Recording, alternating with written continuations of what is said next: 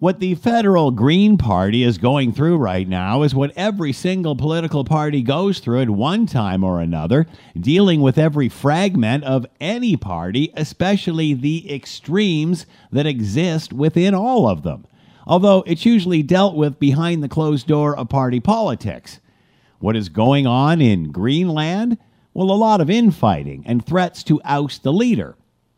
As everybody knows, the Green Party's origins are steep within the extreme environmental movement. They have had an impact on party politics over the years, which is why now every single major political party has a climate plan of some sort.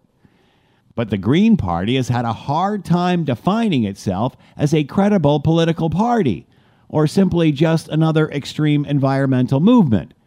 What we are seeing now is a party trying to decide what the rest of its platform will be from a group whose only real common denominator is environmental issues.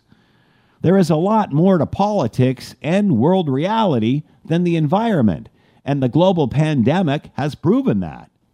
The Green Party has a tremendous amount of work to do before anyone takes them seriously.